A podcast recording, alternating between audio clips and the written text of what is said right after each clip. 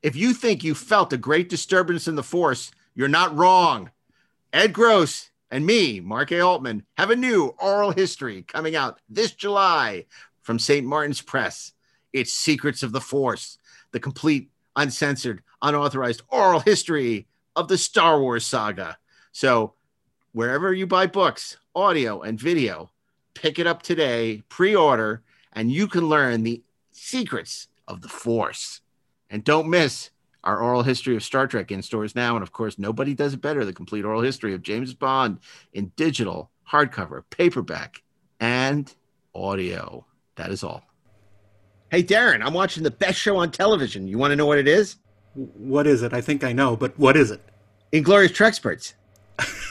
Yeah, And you're thinking what to yourself, that's what wait I a second, that's not a. TV show. It's But not it a t- is. But it is. It it is. is. It's a TV show because you can watch us on the Electric Now app. It's an app for streaming video podcasts as well as movies, television, and more. You can see us on demand on Electric Now. I demand it. I demand because I demand it. Commodore Stone can watch us on the Electric Now app. And how do you get the Electric Now app? Because apparently people are having trouble understanding the concept. Just go to your app store from whatever device you're using, or all of the devices you're using. And you download it to your phone, your iPad, your Roku, your whatever, whatever you whatever you whatever you have that streams, other than a ViewMaster. You download it and and then you watch it 100% free. There's no charge, Yeah. there's no Patreon, there's no electronic frontier. All there is is a free app. So download the Electric Now app from your favorite app store and watch us on Electric Now. If you're a fan of Inglorious Treksperts, you're going to love Treksperts Briefing Room, a new Treksperts series. briefing room. What is that? I was about to explain, then you interrupted me. Oh, I'm It is- sorry. It's curated audio commentaries of classic Star Trek episodes from the original series all the way through Enterprise. You're going to love it as we explore the behind the scenes making of all these wonderful Star Trek episodes with cast and crew that you would never expect to hear doing audio commentaries on Star Trek. Sounds like fun. It will be. And you can find it on the Inglorious Treksperts podcast feed and on the new Treksperts Briefing podcast, wherever you listen to podcasts. Let's go see. What's out there?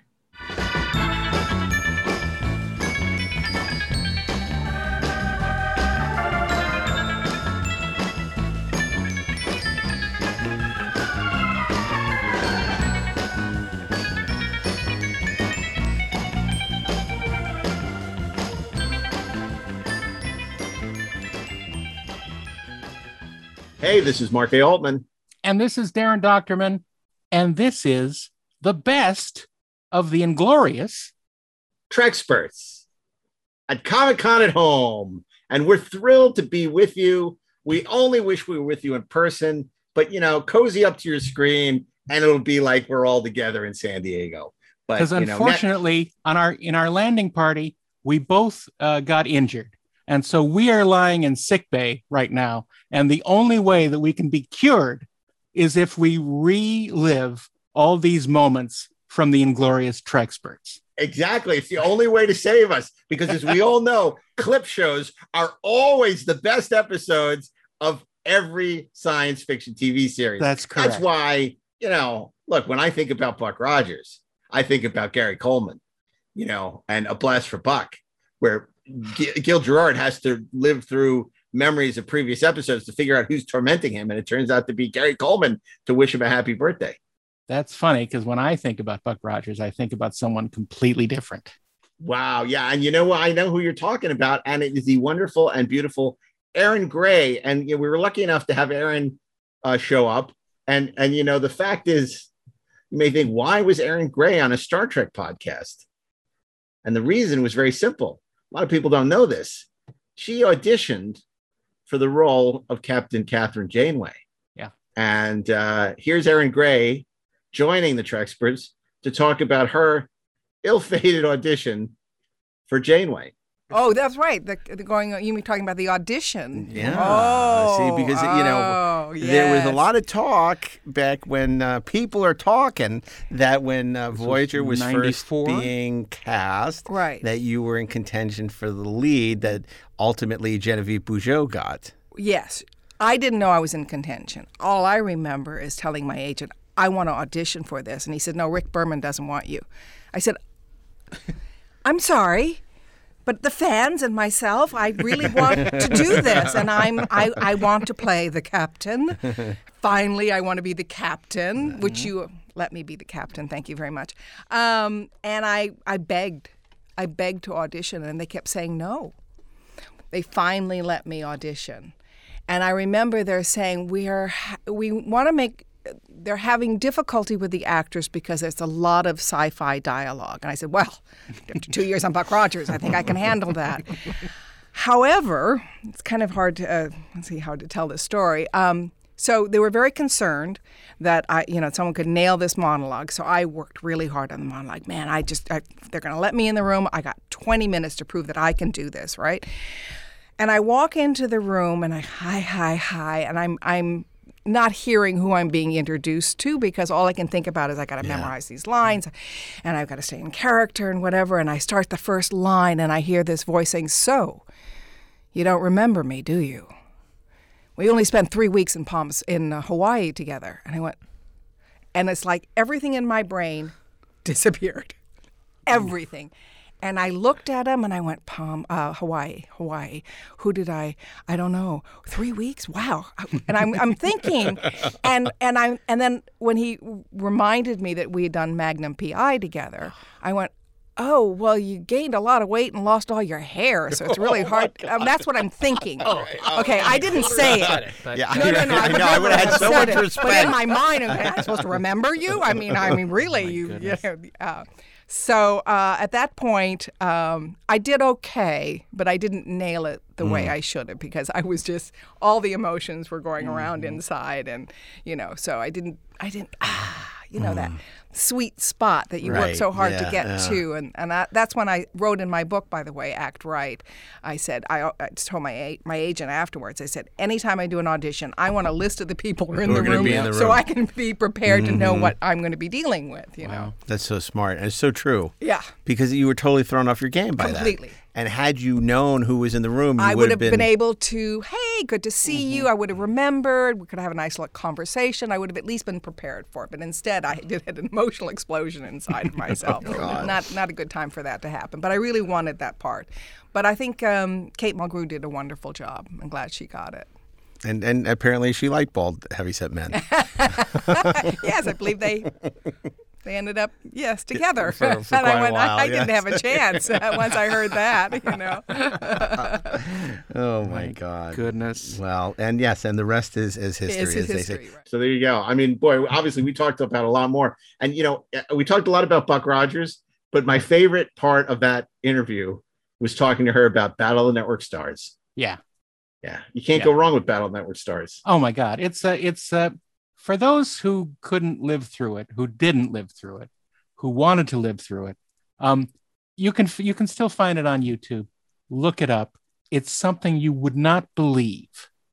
Uh, I've it- seen things you people wouldn't believe.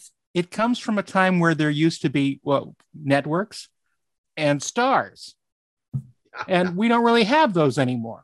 uh, You know, honestly. Darren, you know how we do the Starship Smackdown here at Comic Con every year? Sure. I wonder, I wonder if we could figure out a way to do kind of a battle, the of, Battle the of the Network stars. Starships. Yeah, yeah. If we could, yeah, that, yeah, that, that could be interesting. We got to talk about. It. We got a oh year my to figure out the next Comic Con, right? Yeah. I, I, so I look to you, Darren Doctorman, to see what we could come up with because I think the Battle of the Network Starships would be awesome with Captain Gabe Kaplan. You could only Oh have God. captains who were on Battle Network Starships. So it's Yeah. Robert Conrad on the Bridge of the Enterprise versus Gabe Kaplan on and the Telly Galactica. Savalas. Mhm. Oh my God. That's right. The, the possibilities are amazing. Trudy from Facts of Life. It'd be great. It'd be great. And then you- Tootie, Tootie. Tootie. Yeah. And you could have, you know, Ri- Richard Hatch was on, Sure, Gil absolutely. Gerard was on, Erin Gray. Darn oh right. man. Teri Copley. Farrah Fawcett. Okay. Oh yeah. Okay. So you know, look, obviously, you know, Erin was a great guest. Um, it was really fun uh, to have Anson Mount down. Uh, we are all big Hell on Wheels fans, and of course, um, he played the role made famous by Jeffrey Hunter in The Cage. and uh, made the role his his his own. Um, and a big longtime Star Trek fan, and he dropped in on the Treksperts uh, to talk about his role in Star Trek Discovery and the upcoming Strange New Worlds. Here's just a little uh, sense of what uh, Anson shared with us when he was here. I want to ask you. oh, Let's let's talk about you know discovery, and this may be some ground that, that was tread before. But you know, was this an offer situation, or did you have to audition for it? What or- was? uh, in the case of uh, playing uh, uh, Captain Pike? Oh, um, okay. How did this happen? All right, so I'd been talking to them actually about Captain Lorca before the f- first season, and uh, they very wisely hired Jason Isaacs. And then, so when they were getting geared up for uh, for season two, they called back and said, "Hey, there's this other captain called Captain Parker." that you might be right for. I see. It's just secretly thought to myself, that's not. It's a very boring name of a captain. and there's like, were you? Would you mind putting yourself on tape for a couple of scenes? I was like, yeah, of course. So my wife recorded me and did the off-camera lines. You know, camera in one hand, sheets in the other. She played Mr. Sloth. and Number um, two. and uh, the and then the next day they called and said, "Okay, we let's do it." And it's actually Captain Pike. Um, and I just, I was so glad they didn't cast me as Lorca or Captain Parker. because I, I knew exactly what it meant. I was like, "Wow, that's this that's such a cool idea," and I can't believe I get to play a Starfleet captain. Man, that was my make believe game when I was like eight years old. It's incredible. So, you know, a lot of people have talked about, you know, that they really fell in love with those characters and would love to see more of them, uh, you know, in a future spin-off or series. And you revisit the character for short treks, which I wonder, w- was that an interesting, you know, uh, being the short form versus the long form and having directed Yeah. and written your own short films? I wonder, you know, what was that like for you? I'm just gonna lean down here and get some more of the branded beverage I can't. we won't tell anybody. Your, your secret is safe with us. The show brought to you by Coca. By cocaine. no, that was if we were doing the show in the Right. '50s, it would be. right. By, Um, by hot cocoa. Yeah. I first of all, I loved the idea for the the short treks uh, as a as a way of uh, keeping the fans involved in a in a time when we're not doing 22 or 24 episodes a year, uh, and we're making these these short orders, and people have to wait for so long. I thought it was a very smart thing to do. And then when I saw it aired, and I realized we're on a it's on a streaming platform that doesn't have to deal with network programming, I was like, short films can start to be a thing now. And I, I love short. I've done a lot of short films. I've directed short films. I'm a big fan of the medium. Um, that was very exciting to me, and I'd like to see more television dabble in smaller stories. I, I, I do think that uh, storytelling, story, story, uh, uh, the you know, the, The act of telling Joseph stories, Campbell of yes, it all, right. the the mythology, the existence of mythology. There's something innately human that is going to always want to get together around the campfire Mm-hmm. together and listen to a story told. There's something we in that that we need to um, ward off the spirits and the darkness behind us. Mm-hmm. You know, See, that was the host of the Well talking. Because all of a sudden he just lifted up the show, made it very erudite, He dropped elevated Joseph Campbell. but I'm also from a long line of Southern bullshitters. So there is that.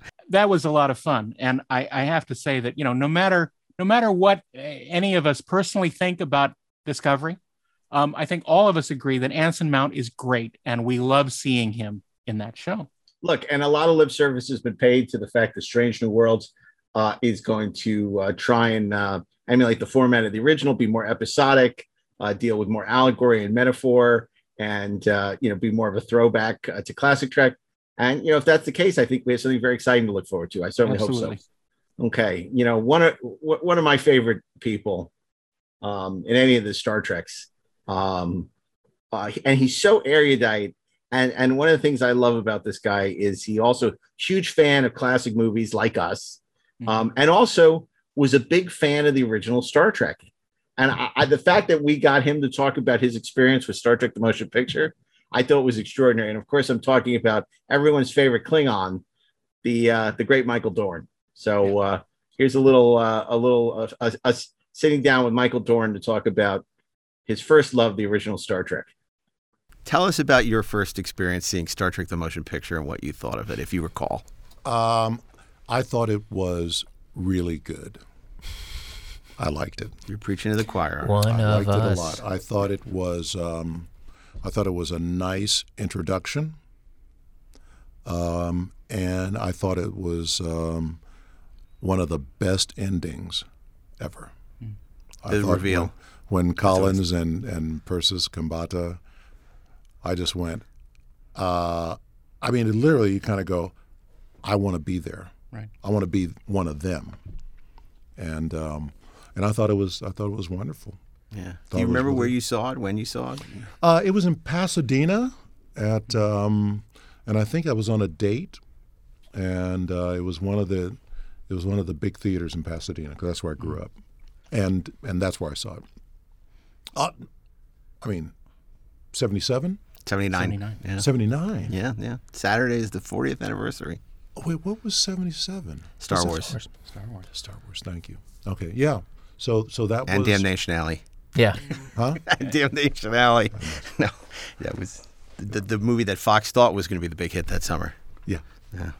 That that shows what what they know. Yeah. it- it- yeah well, you know. Michael, uh, uh, studio people don't often know what they're talking about. but that's all right. We still have to deal with them. That's good. I really like that. That's really good. I love that, especially the end. But we've got to deal with it. So you got, and then of course, you know, we talked about you saw Star Trek: The Motion Picture on a date. You Mm-hmm. love Star Trek Two. Comes Star Trek Six, you get offered a role. You offered a role, and uh, it was a, a wonderful role. It wasn't a starring role, but it was a nice little meaty thing. I thought it was thought it was wonderful. You're your own grandpa. I'm my own grandpa, and I'm and I'm and I'm, you know, in there. Yeah. You know, it was very funny. I lost, uh, and as I was walking past DeForest and um, and uh, and uh, Bill, DeForest goes. Hey, he was he was he, he just gave me so much shit for that. it was so funny. He goes, "Hey, uh, give me your card. You're really good. you know, I want to I want to recommend you to some people because I lost big. And then Nick Meyer came down and he was saying, "Okay, Michael, I want you to do this. You know, that this line." He, and he did something with his hands, and I go, "I'm doing like this. You know, I'm trying to figure out." And DeForest goes. Not at all like you practiced last night, huh? Oh my goodness. he was he was funny. Yeah, but there was a there was a great fan moment because I I was once again the, one of the a big fan. I never went to the conventions, but I was there, and um, there was a moment when we were shooting one of the last scenes in the big hall at Khitomer, or whatever the case, and and they had the, the guest stars on one side of this room, and they had um, uh, the cast on the other side of the room, and it was they were all there. Right. And I'm sitting there on the guest stars, and I'm just you know sitting there looking around or whatever the case, and I look, and they're all there, Right. and I'm in a scene with all of them, and they were, I got to tell you something, they were all talking and joking, and laughing, having a great time, and I just had a, a moment Right. where I went, holy mother of pearl. There's Scotty and Sulu, you know, and I'm pointing out and I'm doing their voices, Yeah. you know. And, uh, it ain't decent brand of scotch to do that, you know. And, More factor two, Captain. I mean, I was just going on and on and on. I'm a doctor, not a bricklayer, you know. I mean, it's, and that was my moment of like, okay, you know, this this is this is one of those moments in Hollywood that you, doesn't come along. Well, and the studio had made no secret of the fact that this was the last film. It was the 25th anniversary, and then it was over for the original. Yes. And the success of Next Generation at that point had clearly put the final nail in the coffin for the original uh, as well. So, not a bad way, just that you know, way, they no. now had a new franchise uh, with a, a younger cast. So, um, that must just have been absolutely in- incredible for you. I feel a little bad about that. Um, although I felt that we should have gone 10 years the movie. I mean, with the TV show, Right. and then done the movie. That's Sure. it. It was so much fun to talk with him uh, using the Gene voice. Uh, I, I I loved that moment. I, it's one of my favorite moments from our podcast, honestly, because uh, we we had a lot of fun going back and forth there. Yeah, it, it's funny because you, um, I mean, you did the Gene voice for Shatner.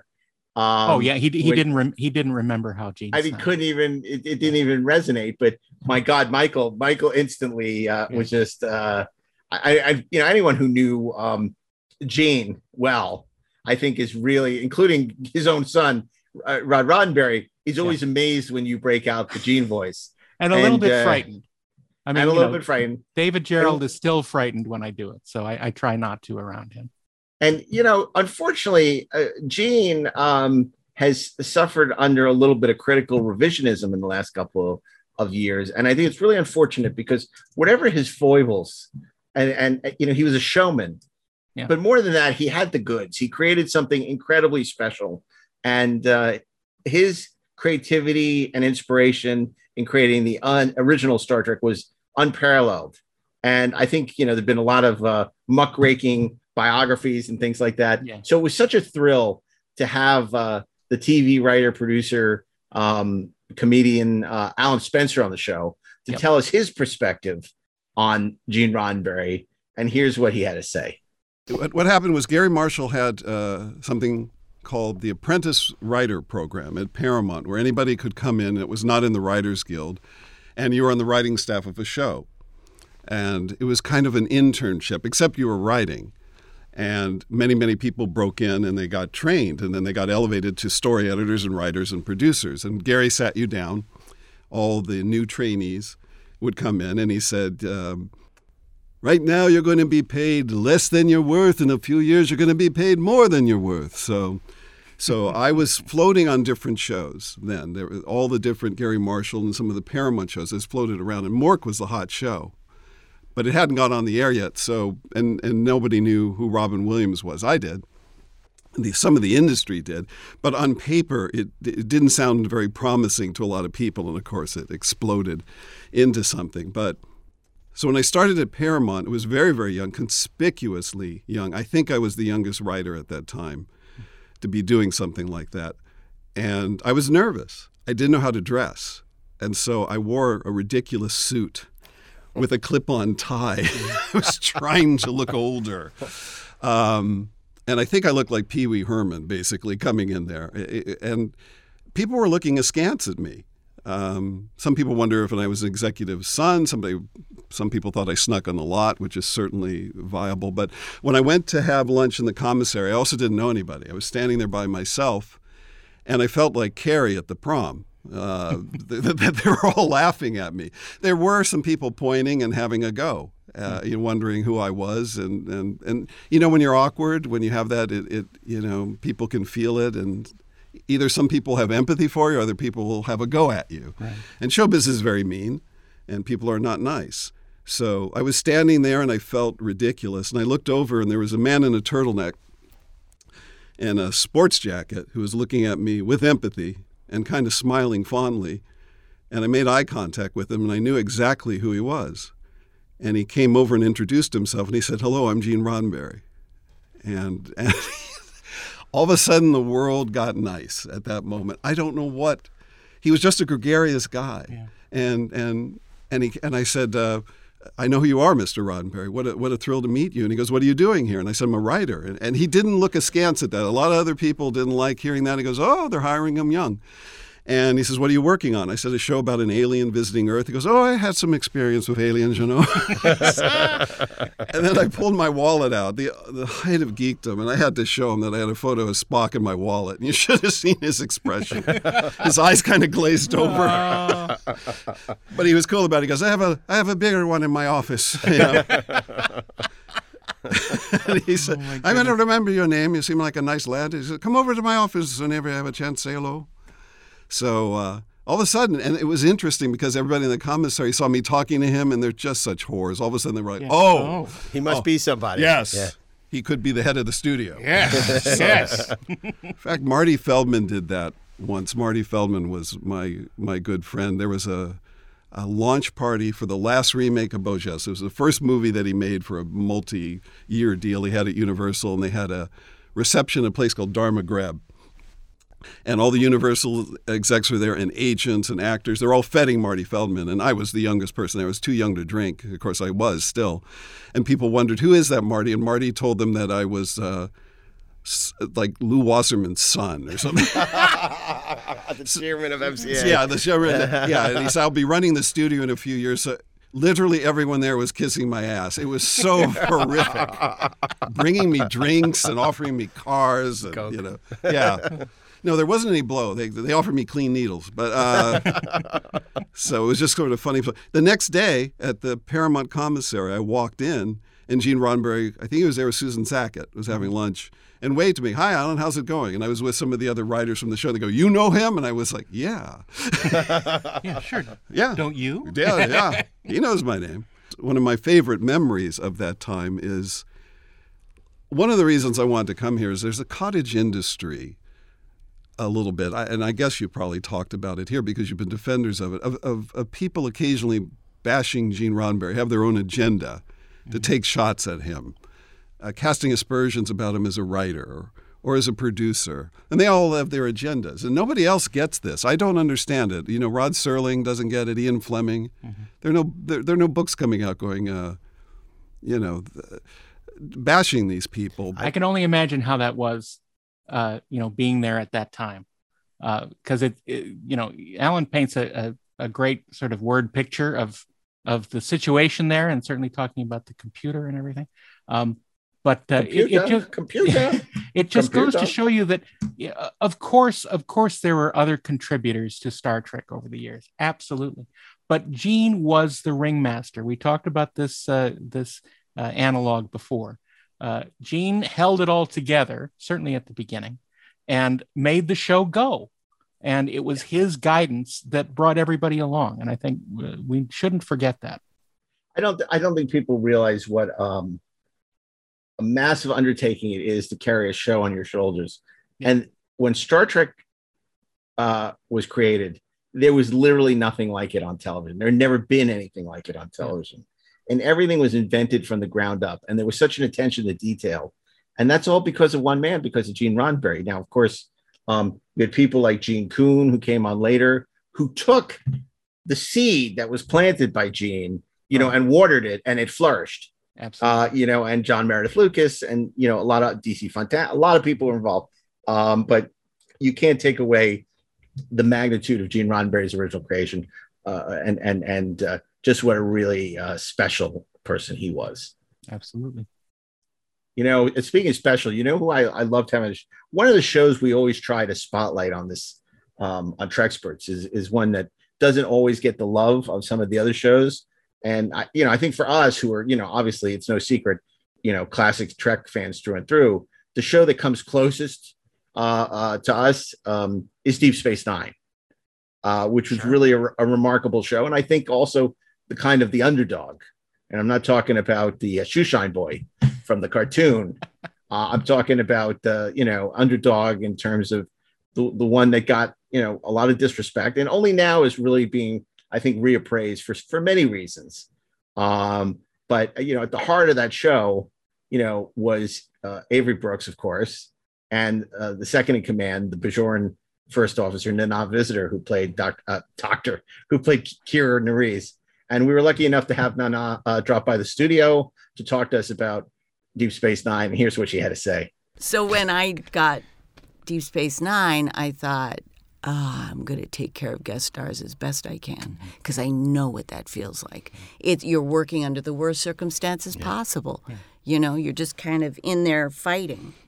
And you're also fighting this perception because let's face it, it was syndication, and people who didn't know the show, it's you know it's, it's sci-fi, it's like aliens with bu- bumpy noses and th- so if you don't know it, you think, okay, What am well I it's a into? paycheck. What is this?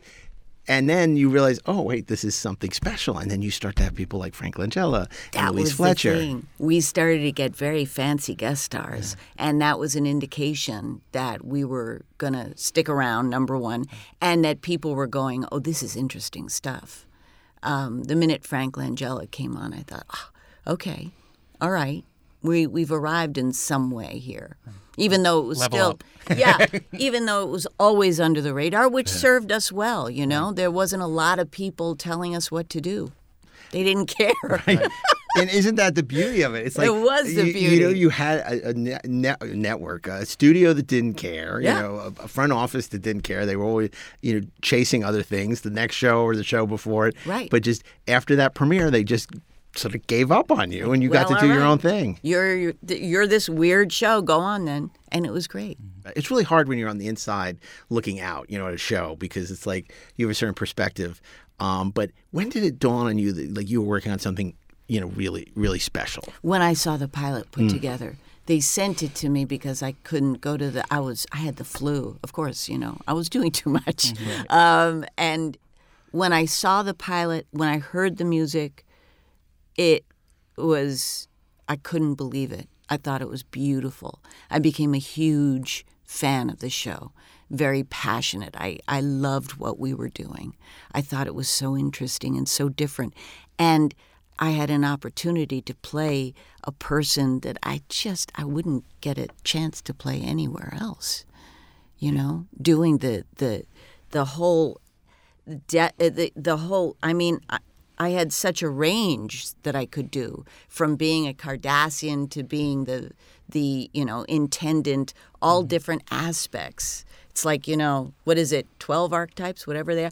I almost got to do them all. It was crazy. Yeah, and it's like, oh my God, you mentioned the intendant. I mean, it's like uh, you just looked like you were having so much fun doing those those mirror mirror universe now stories. that's one place where you know you go into comedy very easily. And i wanted to i wanted to push the envelope and and hopefully i didn't go over so that she had no sting to her. I wanted her to be a scorpion. Yeah. i wanted her to be slightly foolish. It's amazing with that deep bench of uh, supporting characters that you know that you guys got serviced as much as you did because oh my god. I mean, you know, to have you know Andrew and to have Casey and to have you know just I mean the list just goes on and on. I mean, Yeah. it's, it's crazy. yeah And Jeffrey in nine thousand roles.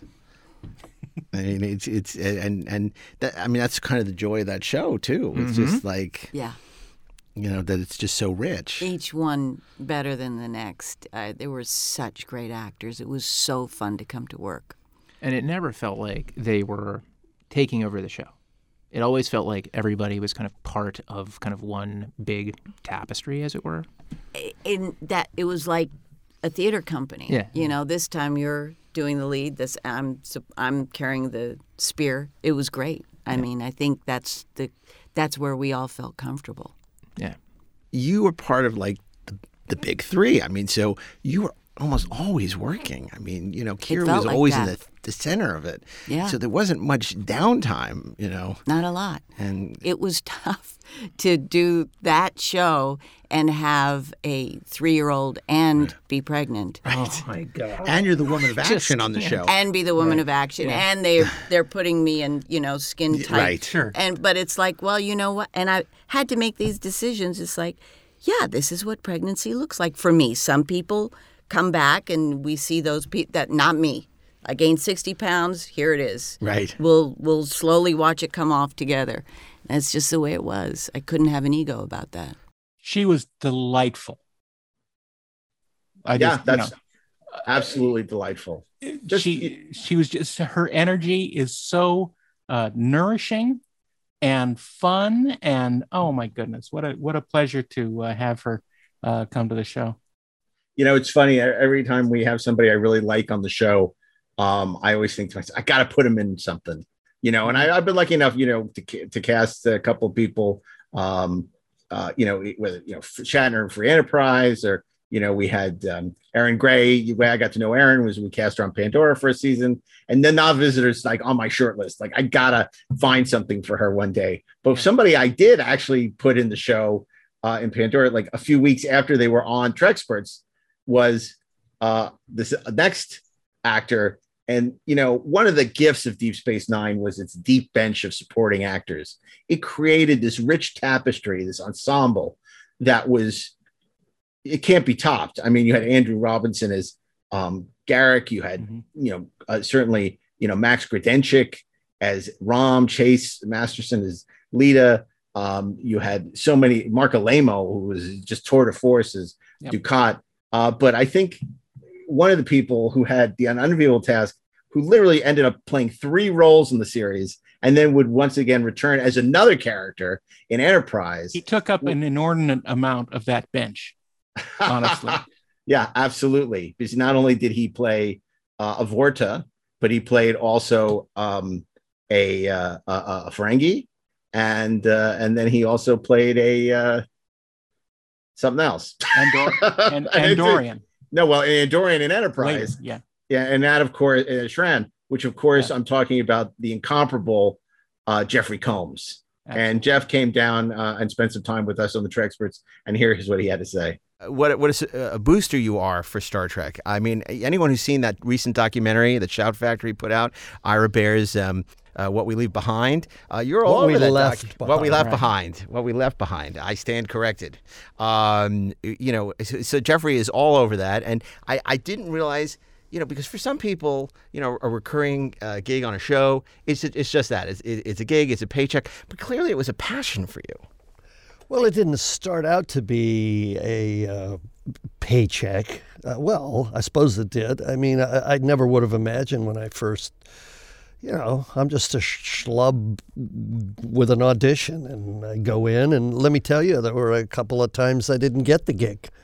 You know, thank you very much, and you never hear anything. So when I did get cast, it was for a oneer. Um, a character that I did not recur in, and I thought that's it. That's it. That's that's my that's my foray into one of my childhood enthusiasms, the original series, and um, just so I can like check that off, and I'm good. so a little did I know that it's it's, it's the little things, guys. Um, just so happened that uh, Rene who I'd done theater with. I reconnected with him on set, even though I didn't have any scenes with him. And he turned to the producers and said, How about Jeff for this other character, Brunt, a Ferengi? And they were a bit resistant because I just did a guest star. You know, they were like going, "No, uh, I get no, we don't do that." But he prevailed, and um, I started recurring as Brunt, uh, Liquidator Brunt, and and um, that's when Ira Behr walked up to me and said, "We really like what you're doing, and we want to bring you back as a character where we see your face." I'll never forget that. Where we see your face. It was like, well, yeah, oh, okay, Hollywood bullshit. Uh, I- I'll believe it when I see it. Well, like th- maybe three weeks later, I get a call and it's Weyoun, but Weyoun died at the end of the episode. So it's like, oh, okay, that's who am I to know how these things? I have to tell you that um, when Enterprise was announced as a series, I had some wish or hope that, well, hey, I have uh, recurred and maybe proven myself here. Maybe there's a role. Um, maybe there's a role in the um, the the uh, the main cast that I might uh, uh, try for, and uh, uh, and and I heard nothing. I had nothing, and so I was a bit miffed, actually. I was not. Um, I was like, okay, fine. This is so typical. This is so typical of Hollywood Right. in general. There's really no. Uh, Loyalty. lo- lo- lo- loyalty. It's always new and improved. It's it's just there's just we're just widgets. Fine. I, I, I feel the love, not right. Well, I, I know, you know, René used to talk about how liberating mask work and prosthetics is. Yes. And, you know, for you, who, you know, it, it can be difficult, I think, being associated with such an iconic role like Herbert West in Reanimator. And yet you, you know, have the, the mask work and the prosthetics were so liberating because you got to play not just one character, not just two characters, but I mean, what, how, what, what was the grand total on, on, on the amount of roles you played over the your tenure with Star Trek? It was quite don't- substantial. I don't know, six or seven mask work. Yes, Now- because what is playing an alien in Star Trek or any other manifestation, but mask work, uh, and so a lot of actors aren't comfortable with that. They, th th this is their tool, and, and and they think that if you took that away from them, uh, they're lost, and a lot of them are. But some some people go with it, and René is certainly one of them, where you embrace that, and it actually informs and helps you to uh, fulfill something that otherwise, without it, you couldn't you couldn't do. Yet again, he's uh, he he's dynamic in a very quiet manner. It's it's uh, it's sort of uh, his his presence is is well felt uh, when you're talking with him, and uh, I think all of that comes forth in the characters that he does. Yeah. But you know, uh, you know, I obviously, you know, Darren, you are very accomplished and uh, well-known uh, concept designer working on shows like everything from Picard to Westworld to movies like Master and Commander and uh, X-Men 2 and uh, I think X-Men 3, I stand corrected. That I guess a Freudian slip. I I, I tried right. to yeah, but um you know, so for us and me being a writer and a producer, it's not just about showcasing the people in front of the lens, but the people behind the camera. Yeah. And we've been lucky to have a lot of those people on the show over the last couple of years. And one of my favorites, who, who's who's shown up a couple of times now, is uh, a producer and writer uh, Brannon Braga. And um, one of my favorite appearances he had on the show was when he came to talk about um, the movie Generations, which was um, the first movie to feature the Next Generation cast, and what was and what could have been what was the Led Zeppelin song? What is and what never be, or what could it never? Anyway, it was so. And and you know, one of the things I've always liked about Brannon, he's very candid assessing his tenure on Star Trek.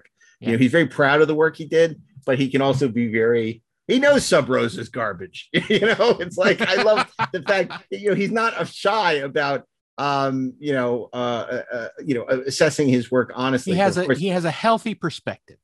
a healthy perspective. And you know, his work speaks for itself. I mean, he had a huge role in shaping Generations, wrote some of its greatest episodes. Of course, went on to showrun uh, Voyager and create co-create Enterprise with Rick Berman. And you know, he's uh, you know, he started as an intern.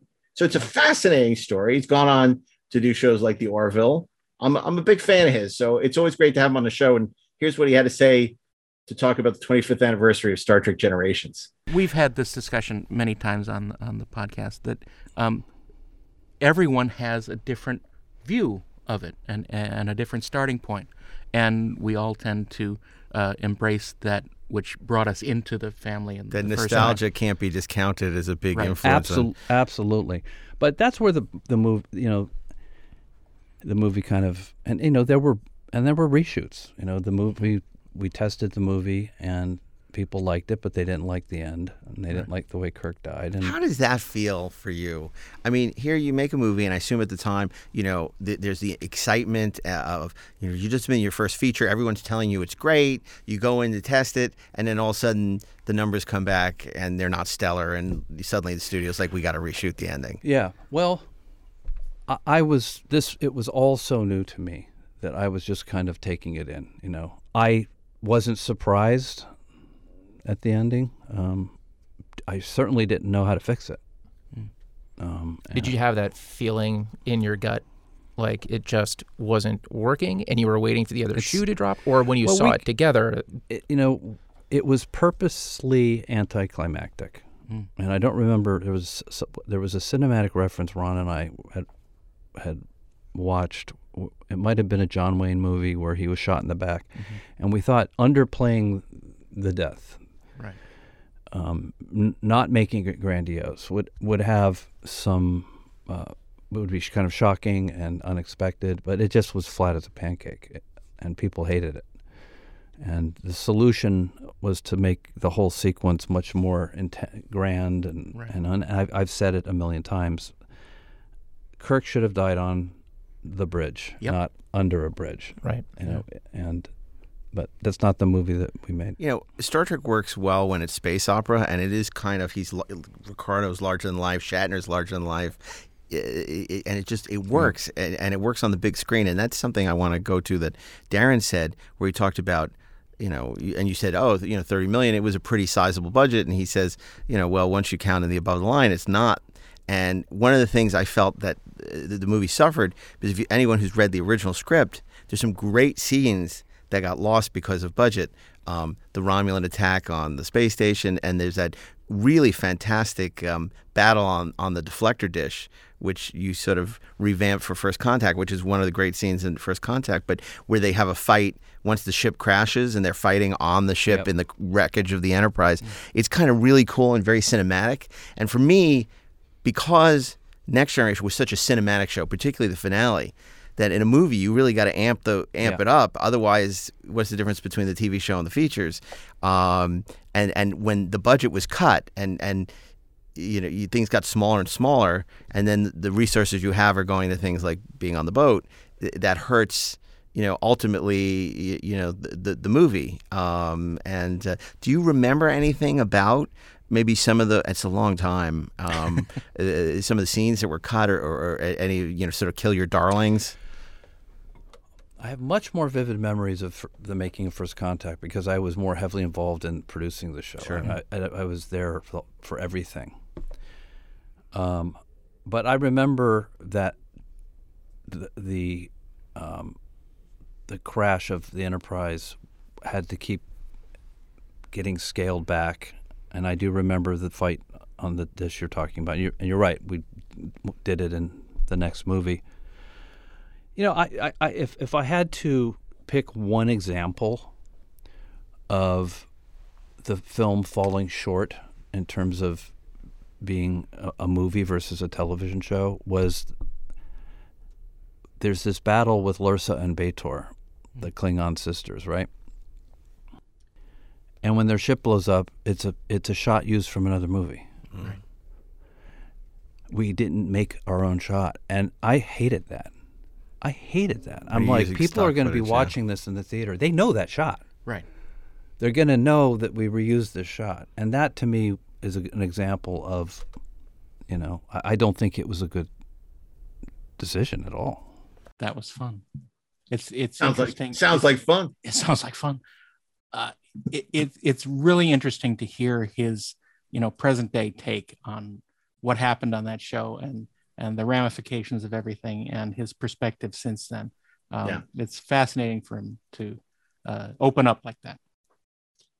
Yeah, but he wasn't the only one. Um, you know, one of the things that a lot of people don't realize is how many people were huge fans of Star Trek before they got to work on the more recent iterations. Obviously, Ron Ron Moore.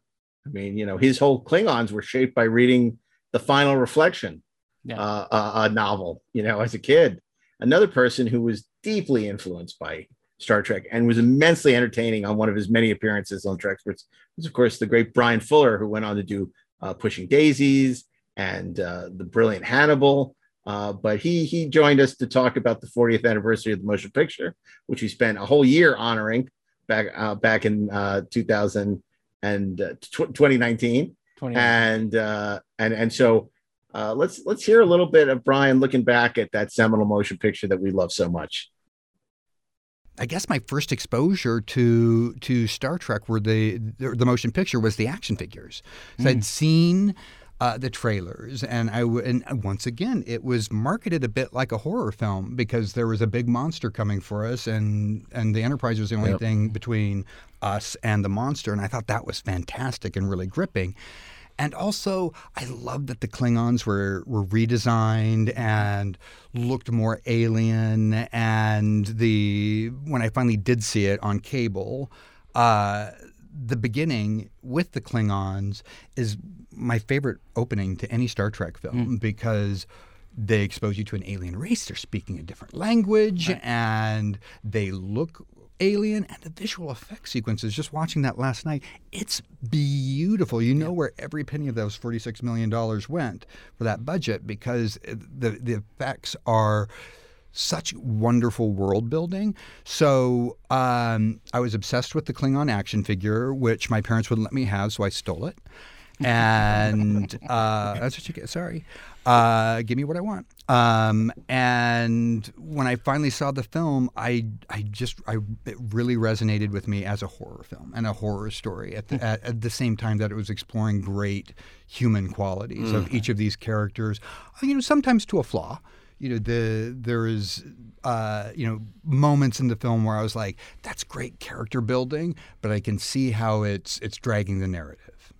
But I still I was transported and successfully, as opposed to as opposed to the the horrible mistake at the beginning of the film where They're forming. those two wonderful Had people are turned inside out.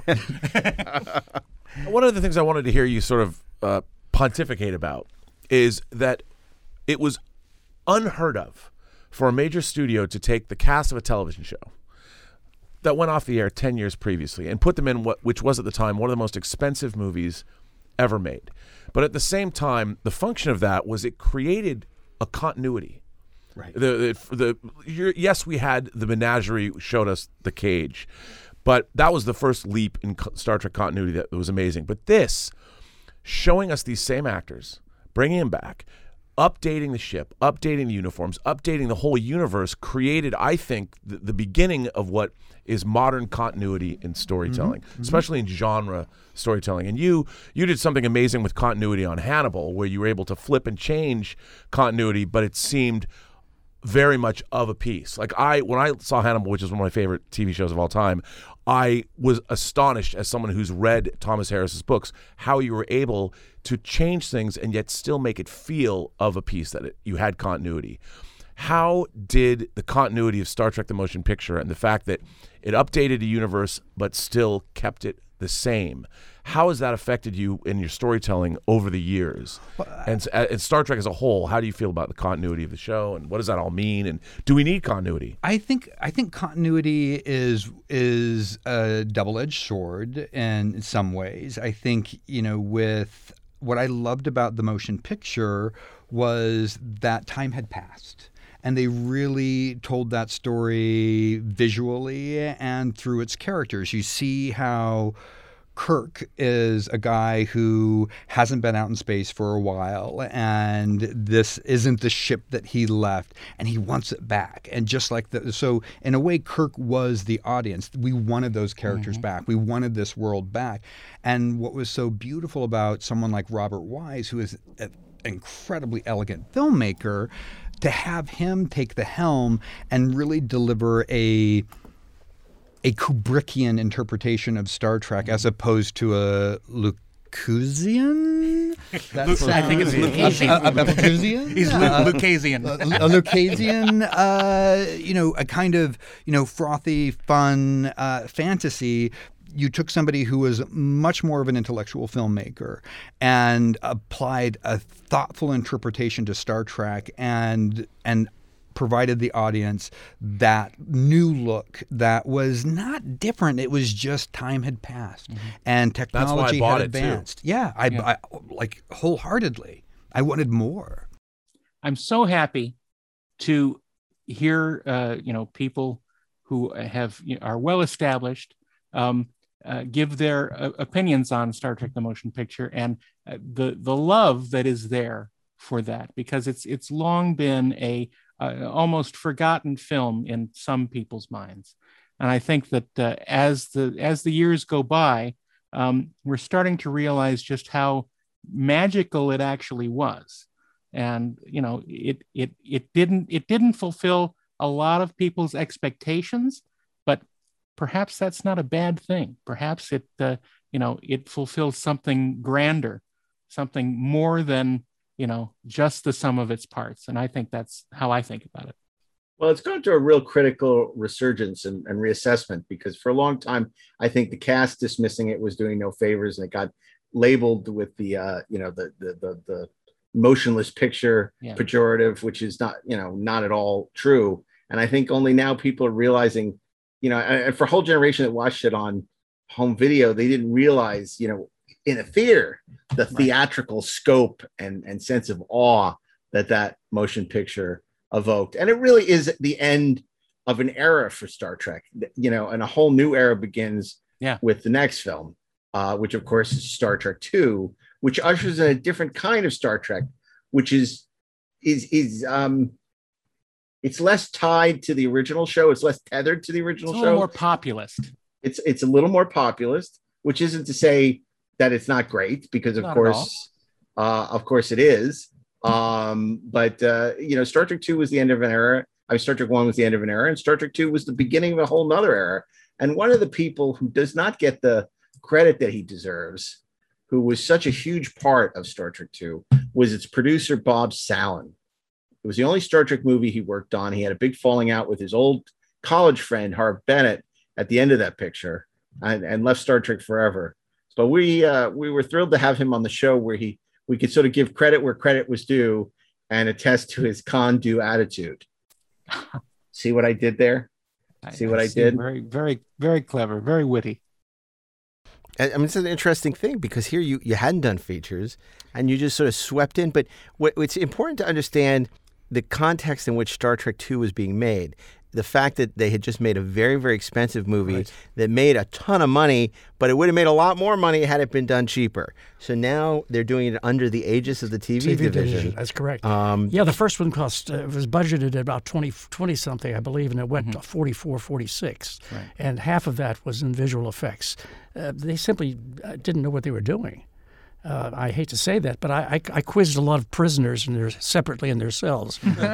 well, it's you know it's what you do when you want to learn to not Yeah. to make the same mistakes that other people do, and uh, I found out that there was just a lot going on there that was sad. I mean, it's sad because it got in the way of a really happy and good film. It could have been, and I'm not a big fan of that first one to be candid. I mean, it's you know, I suppose for the believers, it's a it's a wonderful exercise, but I never felt that it was a really first rate piece of storytelling.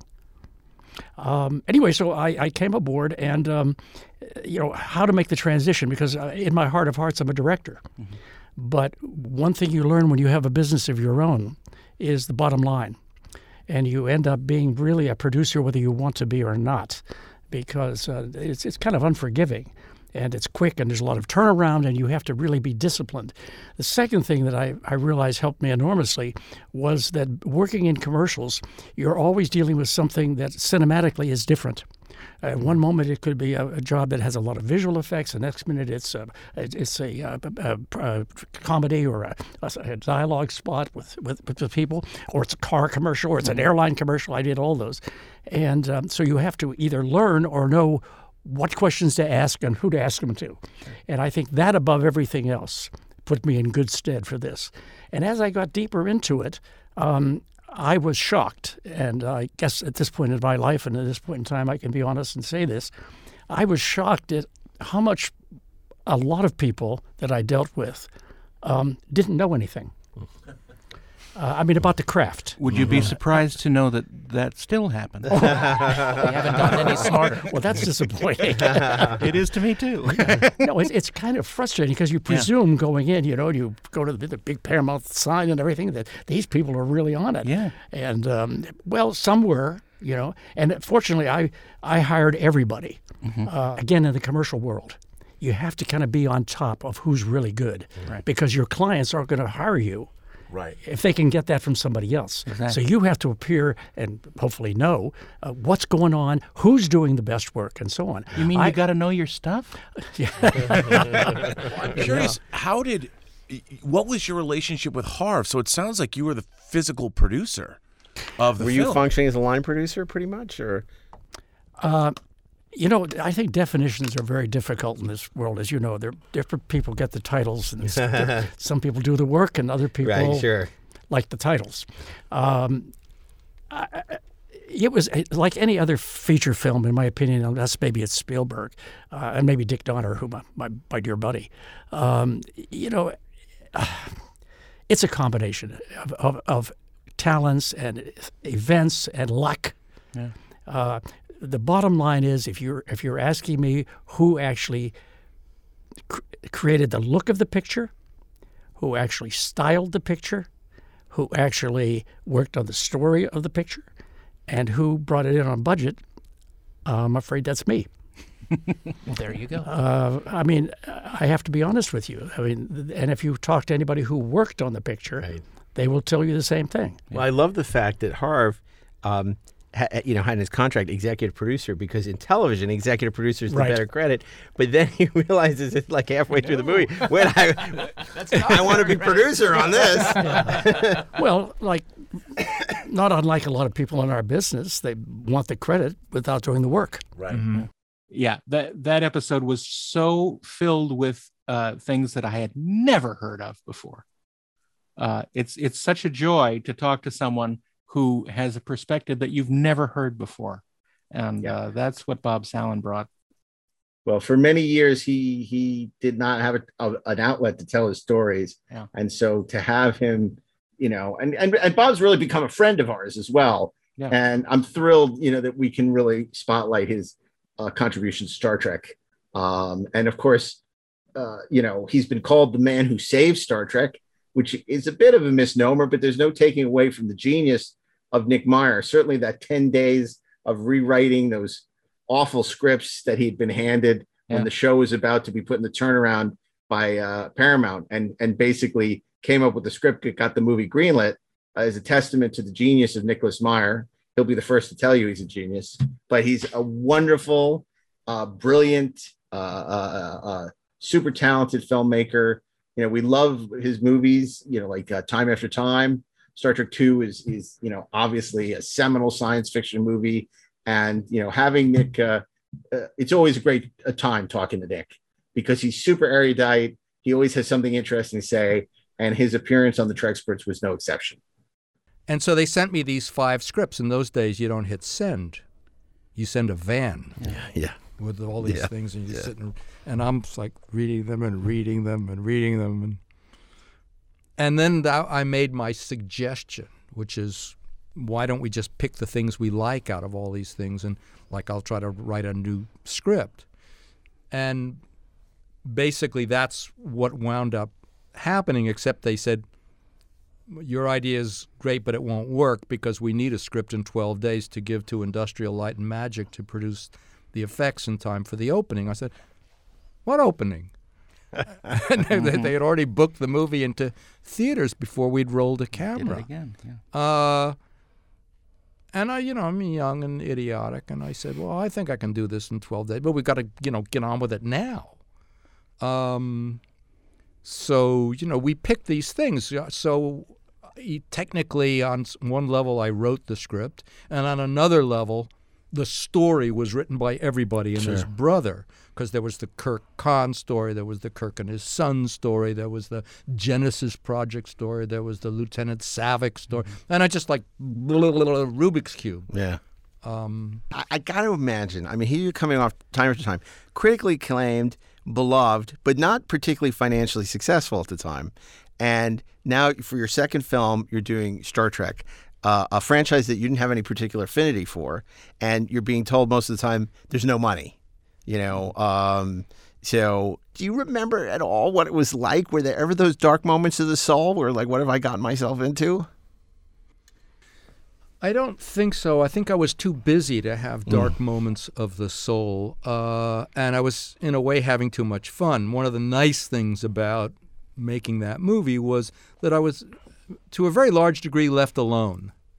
Uh, executives were always so busy doing whatever executives do that I, I was left alone. And I was left alone to reinvent this thing because I didn't, there were so many things I didn't understand you know, rightly or wrongly, why don't they read books? But otherwise, why why are they running around in pajamas? I didn't understand any of that stuff. So I and why do the why do the ships look like Holiday Inns as, as opposed to like submarines or destroyers or whatever it is? I thought they should look like. So I was having a field day. The first day I walked around the bridge set, I said this, this, this, and this, and this, and somebody whispered to me later, "You just spent sixty thousand dollars, kiddo," um, and I didn't, I didn't know, and I wasn't thinking in those terms. Um, I was very aware of the time pressure because we, you know, it was all hurry. And maybe that was not so bad, but we, you, you know, uh, we shot during the day and I edited all night. Um, I think there was like a couple of weeks there where I just didn't see daylight because I was eating, I was eating lunch in the dark while looking at, at dailies and um, I think it's a an artist's job is to figure out how can you can leave things to the audience imagination because that's how you draw them in, make them work. In Henry V, uh, the chorus says, "On your imaginary forces work. Think." When we speak of horses, that you see them planting their proud hoofs in the receiving earth, for 'tis your thoughts that now must deck our kings, etc.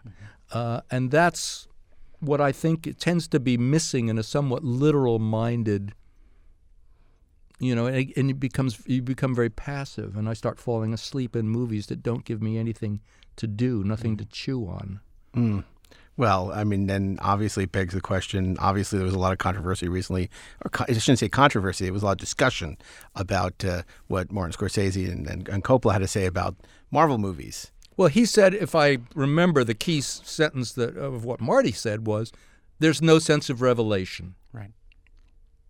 well I think he has a point I mean I don't, I don't go to see those movies anymore I don't go to see any movie that ends in the word man I,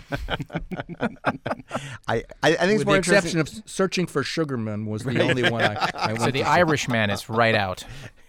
Oh, I'm going that's, to that's his superhero movie, The Irishman. I'm going to go see that tonight. That's very good. Uh, uh, yeah, that was great. That's terrific. Irishman, yeah, the Irishman. Big eye. I wonder if he's in spandex. I'm going anyway. at the Egyptian. That was a fun one. It was a little bit, a little bit tenuous at the beginning because we were all, you know, he was feeling us out. We were feeling him out to see which direction things were going to go. And uh, it was fascinating. I think he, he finally warmed up when uh, Ashley uh, uh, made a, uh, uh, a very- Irishman. er- yeah, the yeah the uh, Irishman as a superhero movie. Um, and uh, I think that you know at the end he uh, he enjoyed his time on on the show, and I I hope he did.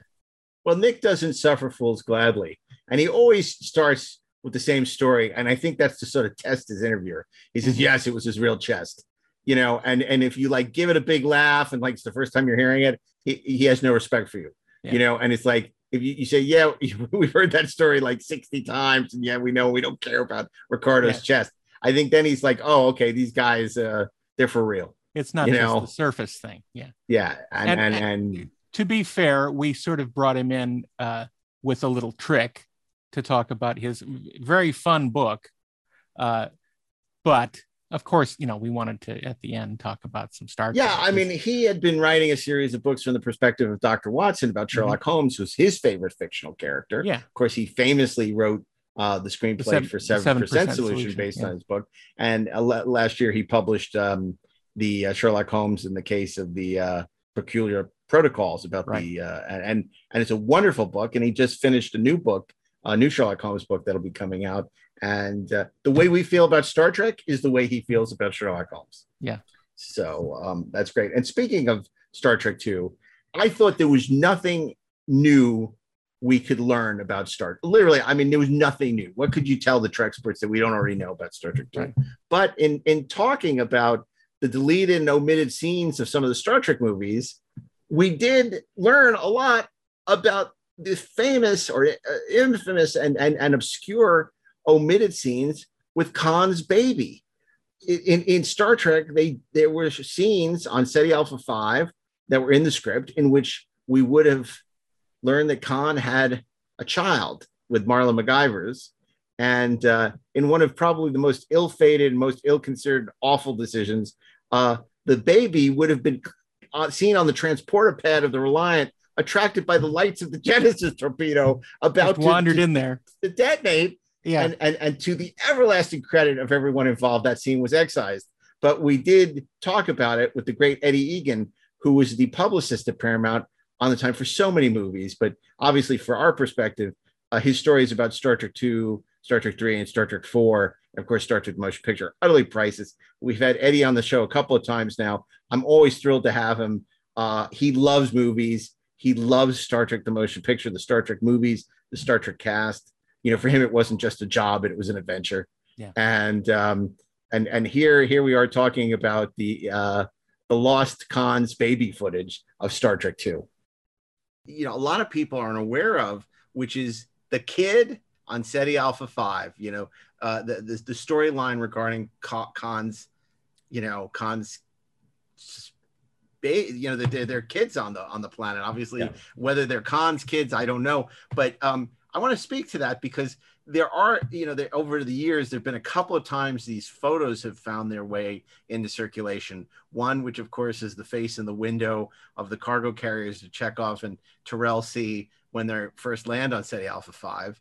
And then there's this weird shot that a lot of people think is just a deep fake of a baby on the transporter pad in um, at the end on the Reliant, which is With- not. It's actually with, with the Genesis the. Genesis machine. Yeah. Yeah. Mhm. Yes. So, uh, you know, if you would, gentlemen, uh, why, why don't you sort of lay, lay out the table? And I, I want to thank, um, I think it was Fact Trek who was Yes, kind enough was. to send Yep. along um, the, the actual pages and uh, had access to the work print. I want to credit where credit Yeah. is due, Yeah, where they there- validated this was shot. Well, th- there was dialogue shot which referred to Mhm. the child. Uh, look, I, I'm I, I have a pretty good memory, but as far as I can remember, they never actually shot with a child on the on in the cargo carriers. Mm. Mhm. Um, it may have been someone's child, Right.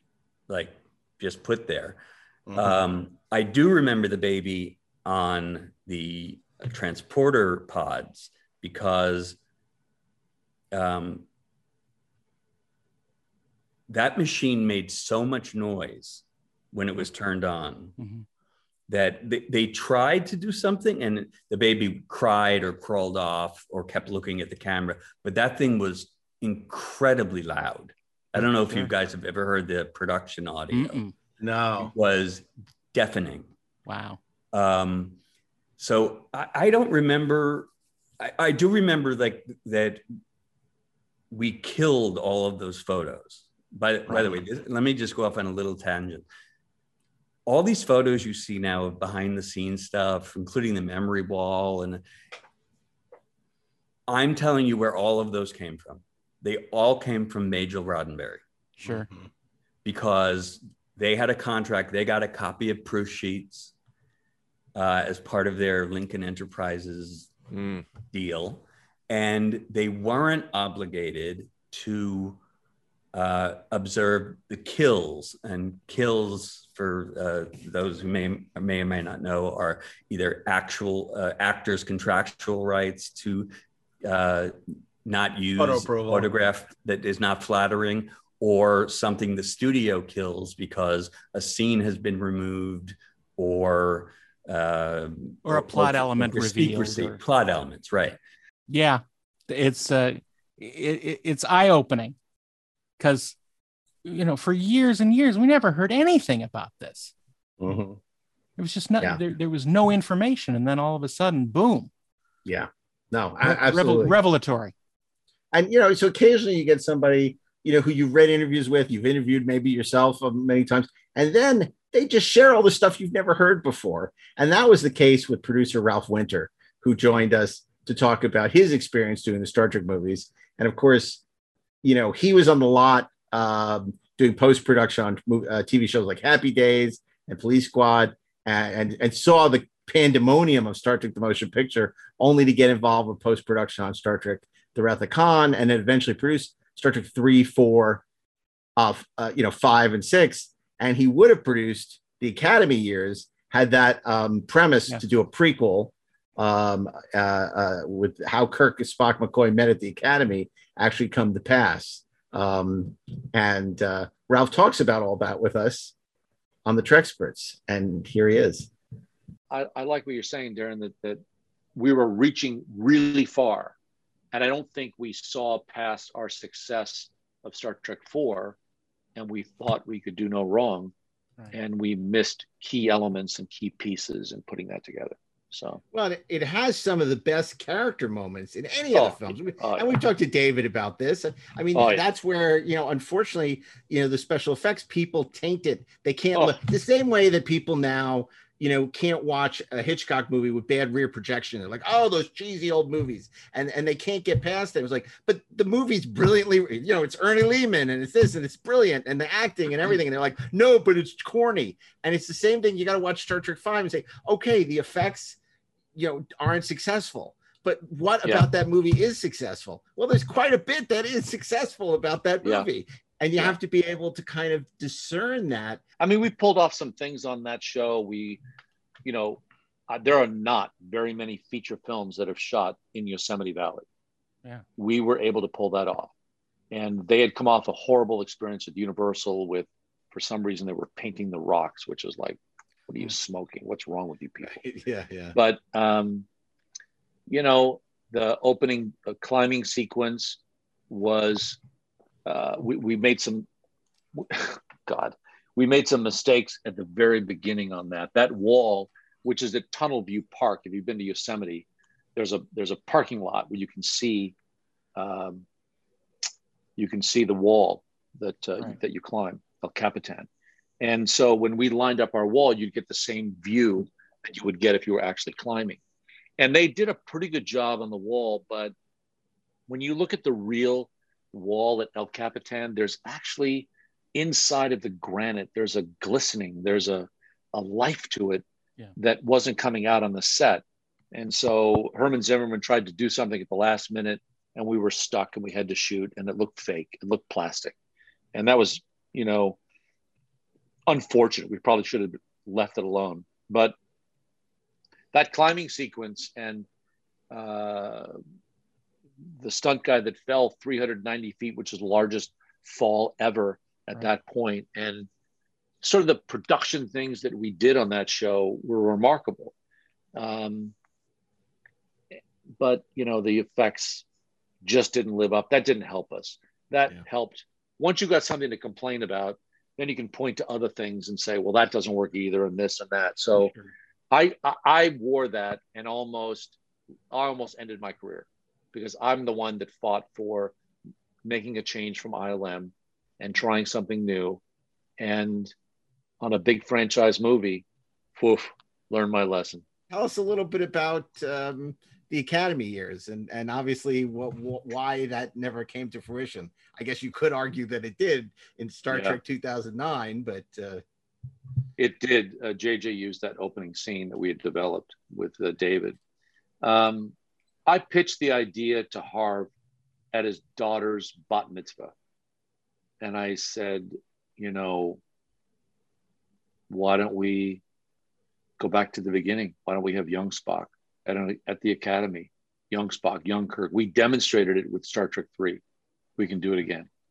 And and I pitched Frank Mancuso on the back lot. I know exactly on the lot where I did it, and pitched him. And I said, "Don't make Star Trek Five. Make Star Trek Five, Six, and Seven.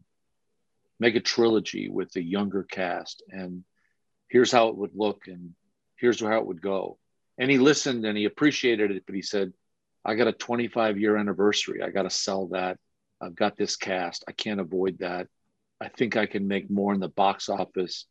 with a 25 year anniversary than I can with starting over. And, you know, there was precedent. I wasn't coming up with some brand new idea. Back to the Future, other things had done that. We had done it successfully on, on Star Trek 3. But um, that was a marketing decision by the studio that they wanted to do the 25 year, and they felt like that could close it off nicely for a bunch of reasons. And that was Frank's decision. Uh, Harve drew a line in the sand about that movie. Um, expected me to stand on this on his side, and I didn't. And it caused a rift between us that wasn't complete, but it was it was tense afterwards. Uh, and we kissed and made up later, but you know, I think that he fully expected me to walk away uh, with him, and I, at that point in my career, I felt I couldn't do that. He could, I couldn't. I wish we had like four more hours to talk with Ralph Winter. Maybe someday we will. Oh, I, I think he was anxious to talk more. We were anxious to talk more. Uh, I was, I remember, and I, I said this on the podcast. I said I was absolutely exhausted. I had no interest in sitting down and recording an episode of the podcast that day. And from the second he started talking, you know, I just lapped it up. I was so excited about what he had to say. And speaking of, of people, I was excited. I know you were, especially when she started talking about the um, vagaries of Vulcan sex. Was Robin Curtis who played Saavik in Star Trek Three and Star Trek Four, and she was one of the most delightful, fun, candid, honest uh, guests um, uh, uh, we've ever had on the show. So I I met Stuart Jensen and Elsa Bergeron at ele- exactly 11:45 on June 27th, 1983. Yes, I remember that. and I remember I remember very offhandedly saying to them, you know, because they wouldn't tell you what the part was. It was all very secretive. Mm. And I said, uh, guys, I uh, I'm not even exactly sure where this comes from, but but I'm hoping that that whatever the character is, it's an alien. I'm, I, I was correct. I, I sometimes doubted myself that it was the very next day, but the very next day I met Leonard Nimoy at 10:15 in the morning. I get goose pimples, and I remember he taped me. He put me on videotape. It was just one on one, which is highly unusual. Very often you're in a room full of people you don't know quite who to who to you know uh, fuss over or or to make a connection with because nobody's identified when you go into audition, right? Mm-hmm. But, but this was just him and me and and he he he was so kind you know at that point my my my uh, resume was a little tragic and um, and he was asking me about the little dinner theater credits in upstate New York, you know. So what was it going to be? Aldonza and Don Quixote, you know, and whatever. And and Nancy and Oliver, and I'm like, yeah, you know, I played all the witches and wenches of the musical theater. Um, and anyway, he said, do you mind if I put you on videotape? And would you do you mind going out and reading, you know, some of the sides, and I'll have you come back in and do that on tape with me? And I said, not at all. And and when I left his office, he, I know I, I he shook my hand and he said he said robin i have no doubt you could play this part. Now it's up to the powers that be. Hmm.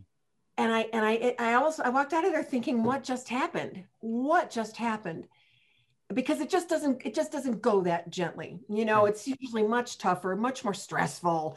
The the, the you know the the the pressure mounts and and there's much more time involved and, and so on but this was this was so sweet Did he grateful. talk to you much about his philosophy of Vulcans in the sense that rather than them being uh, without emotions, which a lot of actors tend to play it very bland because they don't act, that it actually is they have um, uh, emotions that they're repressing, which is very Uh-huh. different than not Yeah. having emotions. Um, you know, which was always his philosophy, which is you know why he has become such an iconic character. I mean, how much did he articulate his philosophy of what a Vulcan is to you in in, in your performance? his method of direction was either to disarm me a little bit um, um, at the, at the end of the film um, when um, when when Spock steps back to, to, to the to the line and and is looking each of us in the face.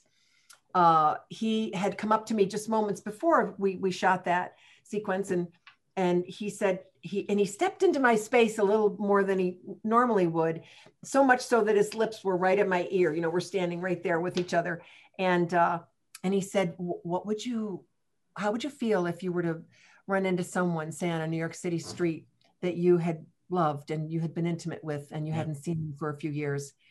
And i'm like wow. You know big question want to want to want to want to articulate an answer for you but i'm but i'm a little flush and a little embarrassed but but but also i I- but i but i definitely want to come up with something for you and i looked him in the eye and then i looked away because i because i was trying to find my words and he goes that's it he goes that's it that's what i want in that moment i'm like okay This gives me an idea, frankly. okay go because of your uh, your famous scene in three, you know, Yes, with yeah. the with the burgeoning Spock. Uh, I submit that that you and I should write a book called "The Joy of Vulcan Sex," and it's just drawings of hands and Oh. various hand positions. Oh my God. I love it, Darren. Let's try it. Let's try it. This is the million dollar idea. oh, poor poor Stephen Manley and I came to work that day and we're like, what what is Leonard Nimoy going to make us do? Right. You know, Oh, we didn't know which body part would be connecting with, uh, you know, which body, just didn't have an idea what Vulcan foreplay would be like. Right. And then, and then he comes up with this and we're like, okay. And we went off, you know, we went off to the edge to just make sure we, we imbued it with the, with all the sort of, you know, of, of, With all the tenderness of a drive-in movie. there you go. exactly. exactly.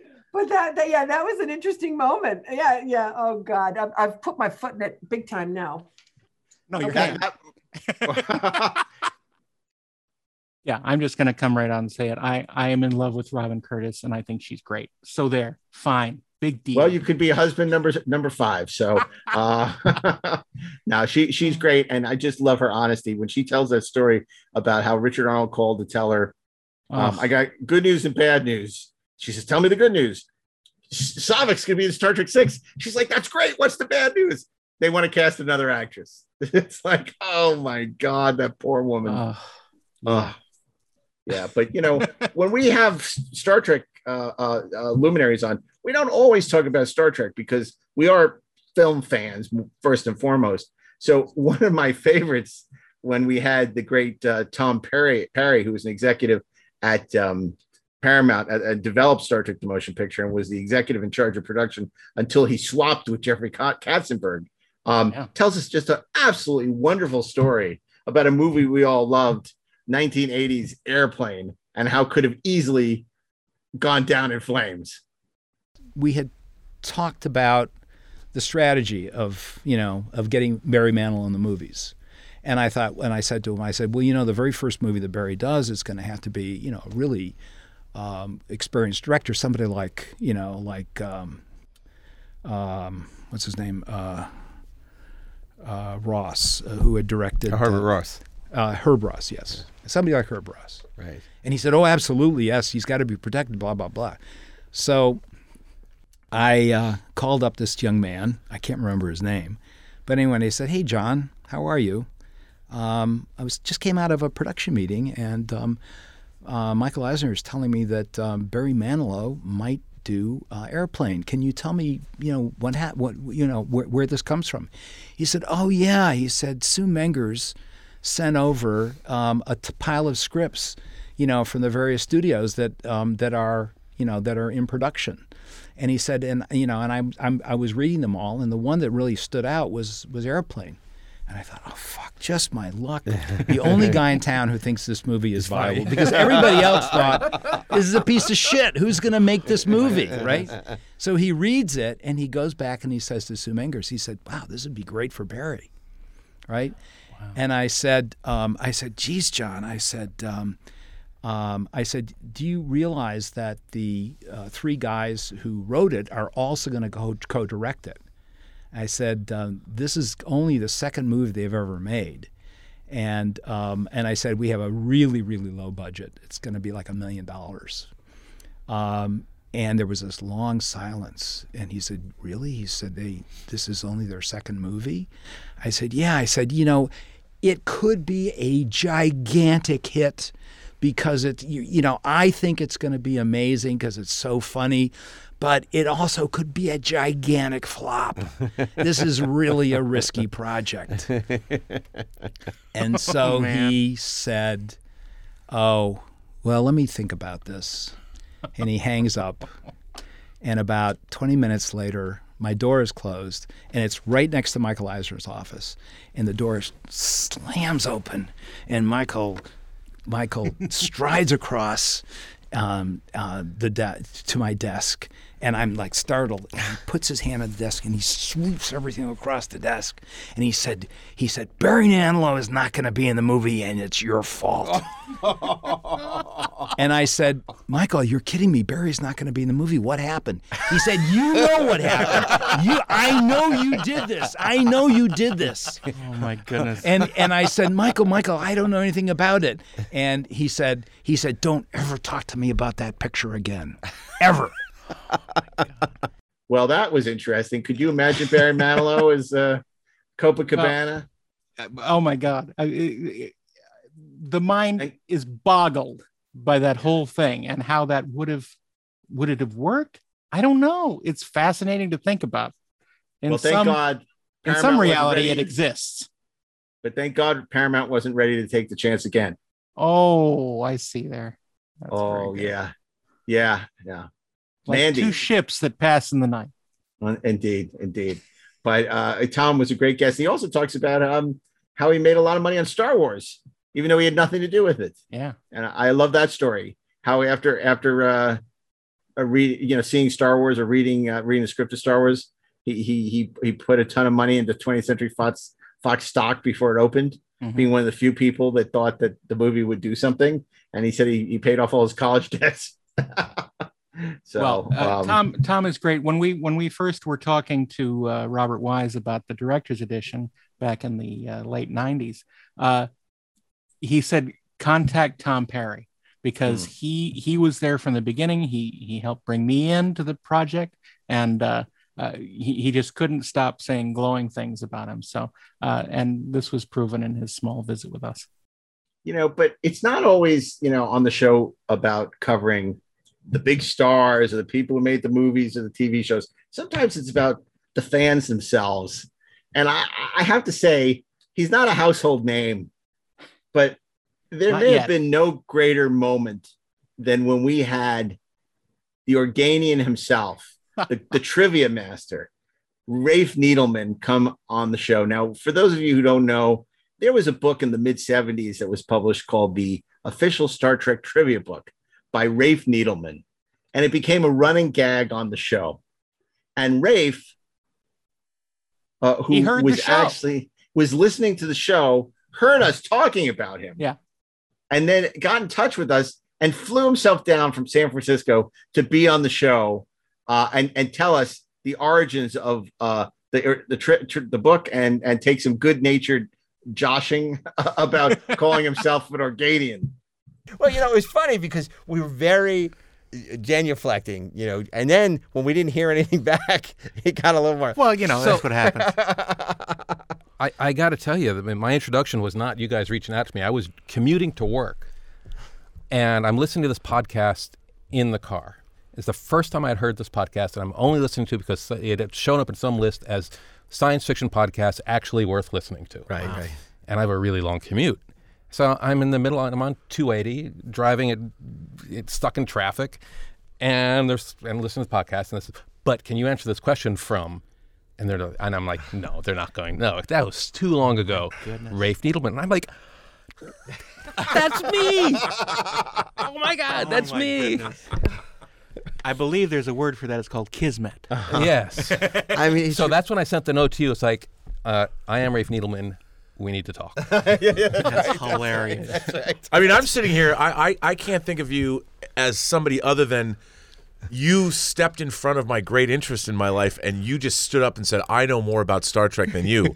by writing this book, I was like, "Who is this person?" I was 12, admittedly, and I'm like, "Who? Who? You dare?" Mm-hmm. And then, of ah! course. I was not an Organian after going through your book. I, I there were questions I didn't answer correctly, and I felt resentful of you, and it's been resent for the better part of 38 years. We can settle this like men if you want to.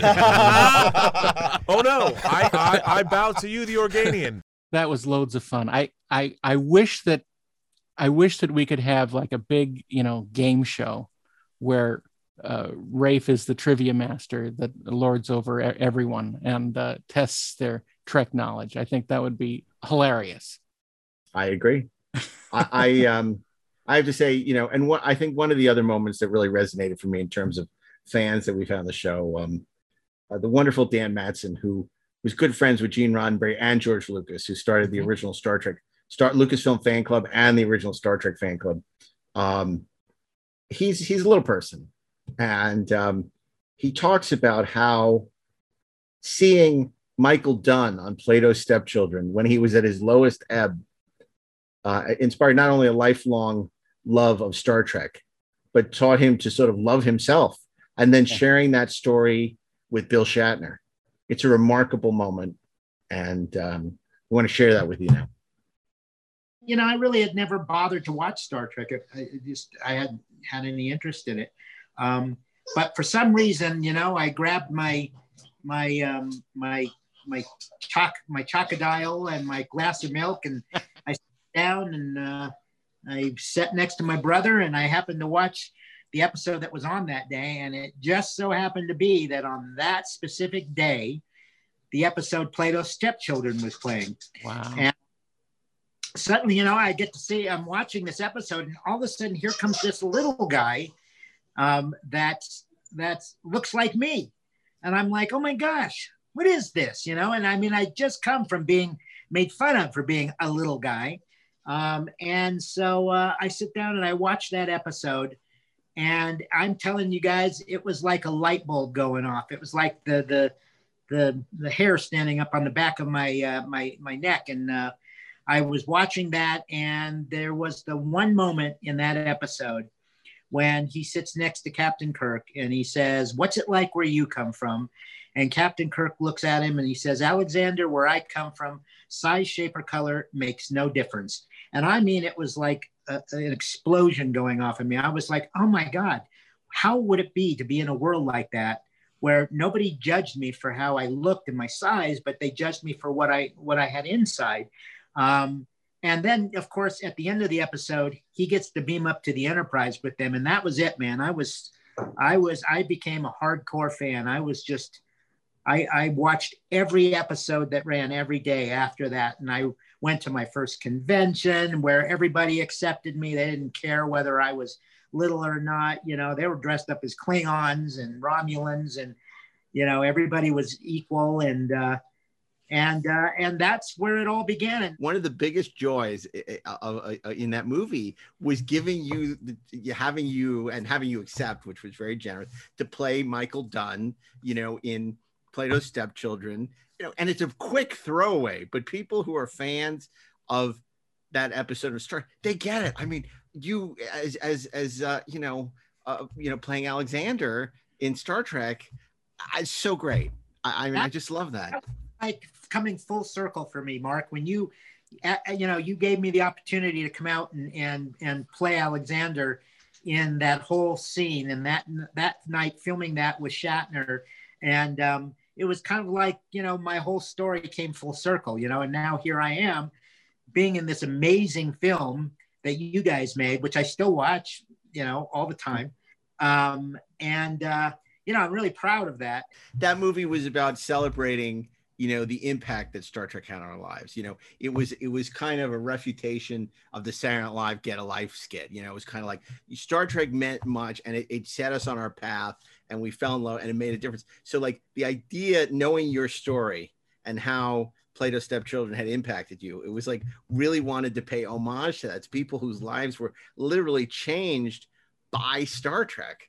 And I'll mention this as a Bill Shatner story the one time that really meant a lot to me was it was maybe the second or third time I interviewed him.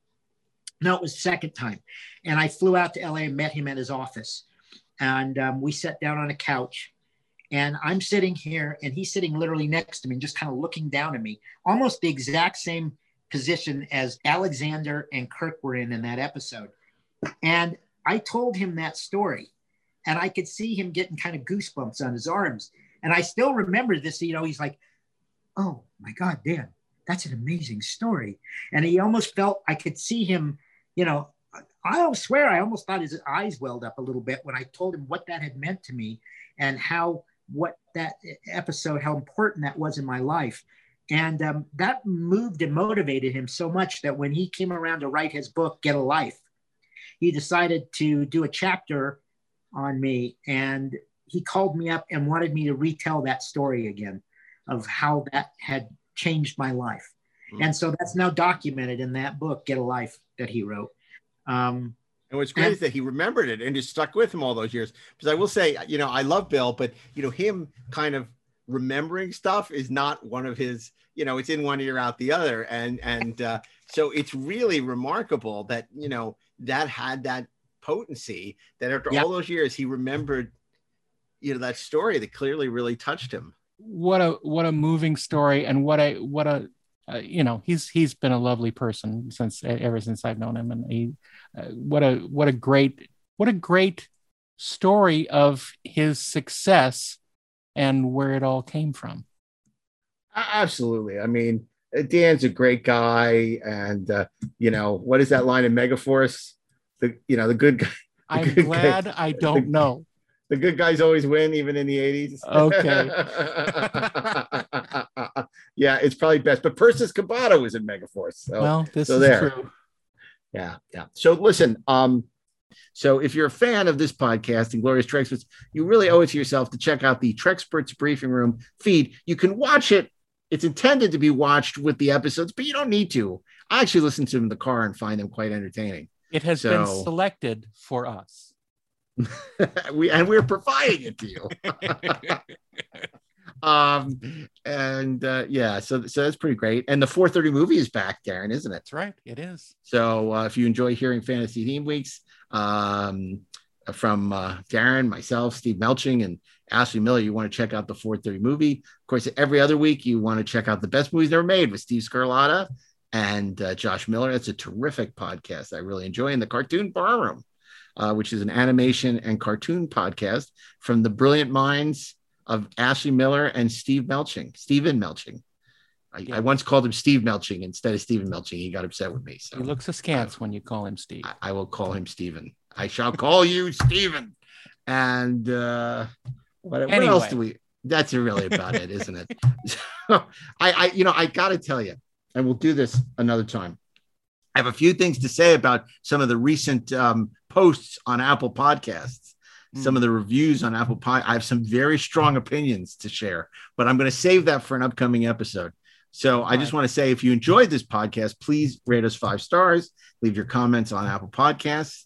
They may be read on a future show. And if you haven't Uh, enjoyed it and left a, a not so positive review, your day is coming. Your day is coming. The, the retribution is ahead. well put. and uh, and also I want to um, say you can follow us on social media at Inglorious Trek on um, Twitter, Inglorious Treksperts on Instagram, Facebook, and uh, yeah, those are the social media sites that we're on. And the MySpace page is going great guns.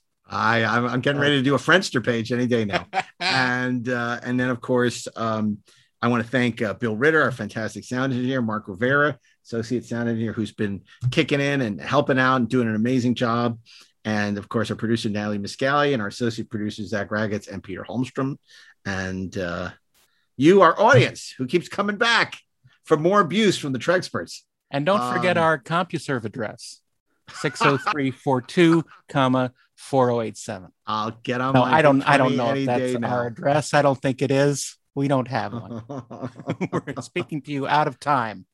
And it's been great. People have been suggesting ideas for upcoming shows.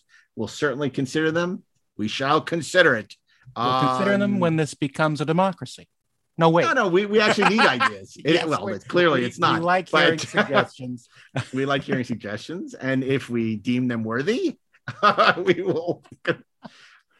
Yes. Somebody said. Somebody said on. No, I can't. I can't go there. I was No, going to say. don't go there no, yet. Okay, I'm not going to go. Save that for a future show. And until next week, keep on trekking ingloriously, of course.